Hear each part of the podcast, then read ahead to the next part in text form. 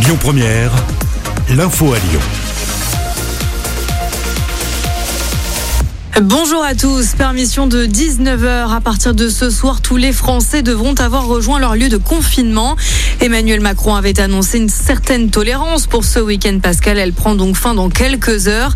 Les contrôles vont ensuite se durcir. Interdiction de se déplacer à plus de 10 km de votre domicile.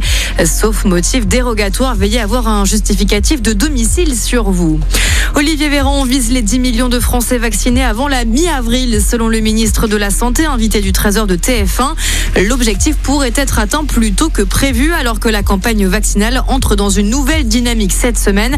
Et d'abord avec l'ouverture de dizaines de vaccinodromes, dont celui du Stade de France dès demain, mais aussi avec la production de vaccins qui doit commencer mercredi en France, en l'occurrence chez Delpharm, dans son usine d'Eure-et-Loire. La production se fera pour le compte du laboratoire allemand BioNTech. Des ministres ont-ils participé à des dîners clandestins de luxe sans geste barrière à Paris? Et c'est désormais à l'enquête de le déterminer alors que l'organisateur Pierre-Jean Chalençon s'est rétracté, affirmant qu'il avait évoqué la présence des ministres sur le ton de l'humour. La polémique continue d'enfler depuis la diffusion d'un reportage d'M6 sur ces dîners clandestins. À l'étranger, le naufrage d'un ferry fait 26 morts au Bangladesh. Il aurait heurté un cargo. Au moment de la collision, le ferry transportait au moins 46 personnes. Le bilan pourrait donc encore s'alourdir.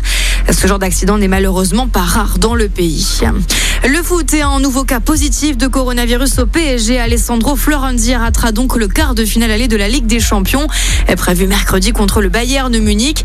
Deuxième forfait pour cause de Covid dans l'effectif parisien après Marco Verratti.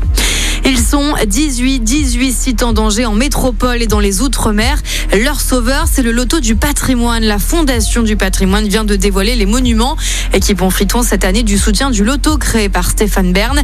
Et parmi les sites choisis, la maison de Louis Pasteur dans le Jura, le musée Marcel Proust en Eure-et-Loire ou encore la cathédrale Saint-Pierre et Saint-Paul en Guadeloupe. C'est tout pour l'actu. Belle journée.